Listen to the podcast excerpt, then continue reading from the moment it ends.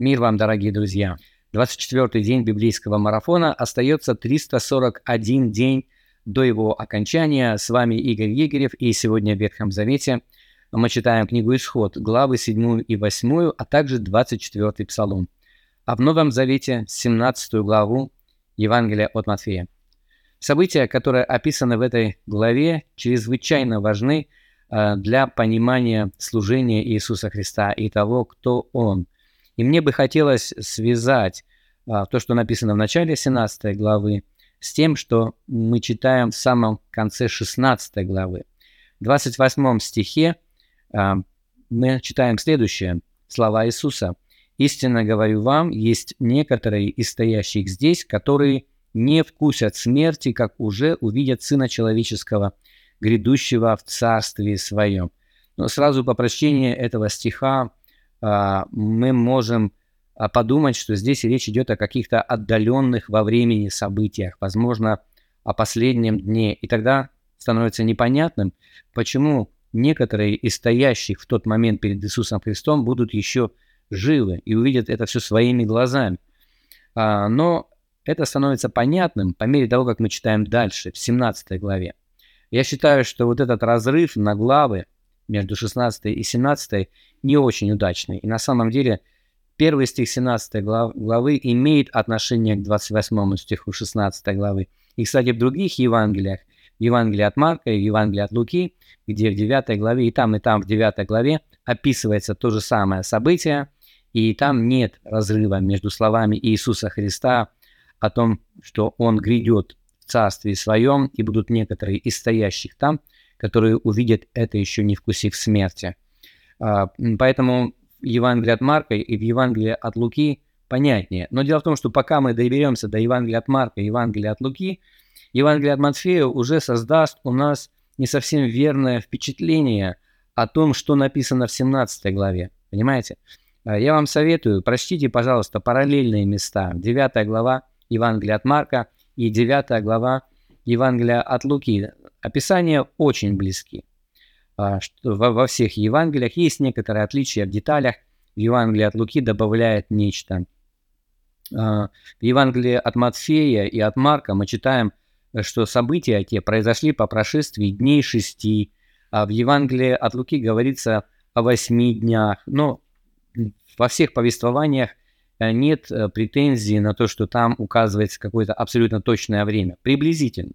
Самое главное для авторов было показать, что прошло очень мало времени между словами Иисуса Христа о том, что там будут свидетели, очевидцы Его величия, и они увидят Сына Человеческого грядущего в Царстве Своем, и вот тем, как они вместе восходят на гору, и там Иисус преображается. Вот это событие в 17 главе Евангелия от Матфея, а также в 9 главах Евангелия от Марка и от Луки очень часто называют преображением Господним – и на самом деле действительно это и произошло, но не совсем понятно, что такое преображение Господне. Неужели а, суть всего произошедшего состояла в том, что а, одежды Иисуса вдруг просияли, и лицо его начало светиться, то есть как бы отражать славу Господню или, может быть, даже излучать вот эту славу, о которой мы так много читаем в Ветхом Завете. А, в чем же, собственно говоря, дело? А, Апостол Петр был свидетелем того, что описано в, Евангелии, в Евангелиях от Матфея, от Марка и от Луки. Он был одним из них, а, и он, говоря об этом событии во втором послании своем, в первой главе, пишет следующее. «Ибо мы возвестили вам силу и пришествие Господа нашего Иисуса Христа, не хитросплетенным басням последуя, но бывши очевидцами Его величия». А что он имеет в виду? Все служение Иисуса Христа. Но, конечно же, на протяжении всего служения Иисуса Христа они все были свидетелями Его величия. Но в данном случае, в данном конкретном случае апостол Петр имеет в виду какое-то событие.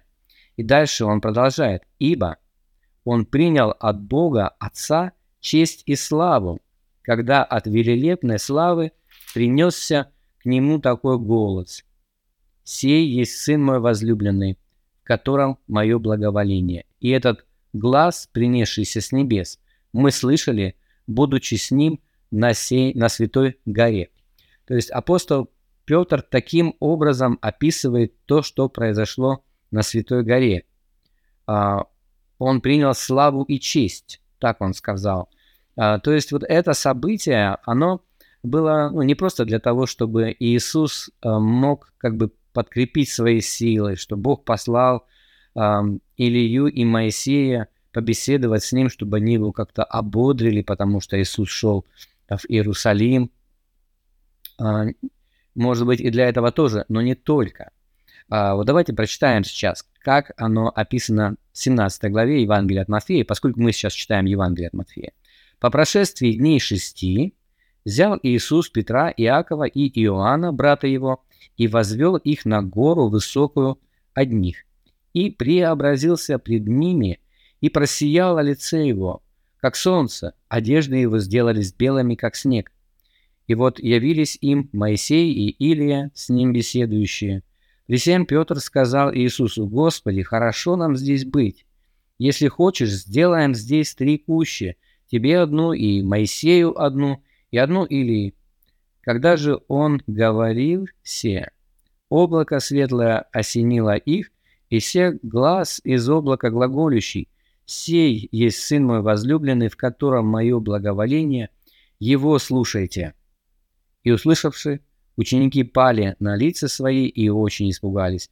Но Иисус, приступив, коснулся их и сказал, «Встаньте и не бойтесь». Возведши же очи, они никого не увидели, кроме одного Иисуса. И когда сходили они с горы, Иисус запретил им, говоря, «Никому не сказывайте о всем видении, доколе Сын Человеческий не воскреснет из мертвых». А, событие это было чрезвычайно важным, и оно было уникальным. То есть вот подобного события а, не было не только во время служения Иисуса Христа, но, наверное, вообще в истории всего человечества, понимаете?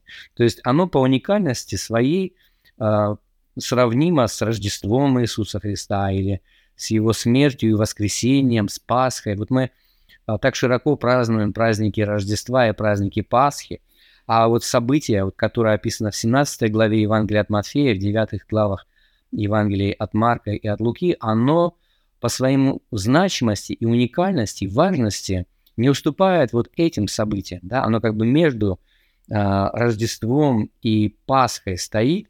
И что же здесь происходит? Обратите внимание – а, здесь, вот на этой горе, мы имеем, а, ну, как бы Царство Божие в его миниатюре, да, в миниатюре. Перед нами а, святые, которые уже почили. Илия и Моисей, но они не мертвые, они живые. То есть с Иисусом Христом общаются не просто какие-то призраки, привидения, похожие на них, а именно они, так написано, понимаете? Что вообще говорит о том, что они живы на самом деле. А также мы видим людей, которые здесь описаны, кого взял с собой Иисус? Петра, Иакова и Иоанна. А вот это как бы часть небесного царства, еще как бы существующего в данный момент на земле. И все это объединено под главой Иисусом Христом. И мы услышали голос небес, который говорит, «Сей есть Сын мой возлюбленный, в котором мое благоволение, его слушайте». Вот заметьте, вот эта фраза отличается от той фразы, которую мы слышали вместе с Иоанном Крестителем в момент крещения Иисуса Христа. А там эта фраза заканчивалась словами «в котором мое благоволение». Здесь же сказано еще «его слушайте». То есть теперь он является тот, кто будет вас вести, кто будет возвещать вам, кто будет открывать вам Бога и его планы. Это связано также с первой главой а, послания к евреям, где написано, что в последние дни сии Он говорил нам в Иисусе, да в Сыне Своем. Это очень-очень важный момент. То есть, э, ну, мы можем сказать, что здесь произошло действительно а, следующее. Иисус принял славу и честь, как царя.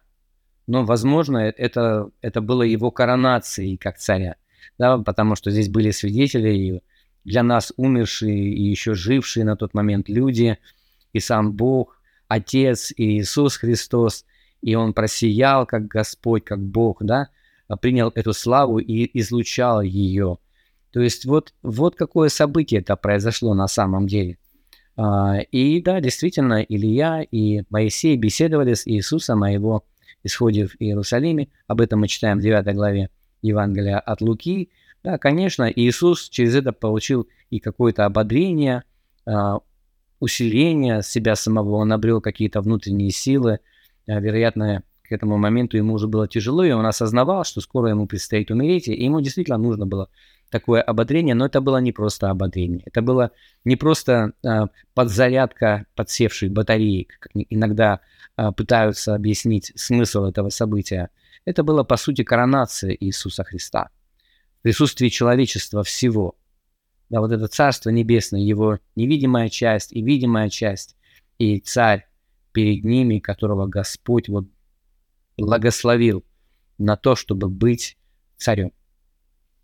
А, так что три Евангелия говорят об этом событии и первая глава второго послания апостола Петра. Да, и я хочу напомнить, что во втором послании апостола Петра, в первой главе, очевидец этих событий, вдохновленный Богом, апостол Петр говорит, а, что они были очевидцами Его величия, ибо он принял от Бога Отца честь и славу, когда от велилепной славы принесся ему такой глаз, сей есть Сын мой возлюбленный, в котором мое благоволение. И этот глаз, принесшийся с небес, мы слышали, будучи с ним на Святой горе. Давайте прочтем эту главу. Если у вас будет время, возможность, прочтите, пожалуйста, параллельные места – Евангелие от Марка, 9 глава, 1 стих, и Евангелие от Луки, 9 глава с 27 стиха и далее.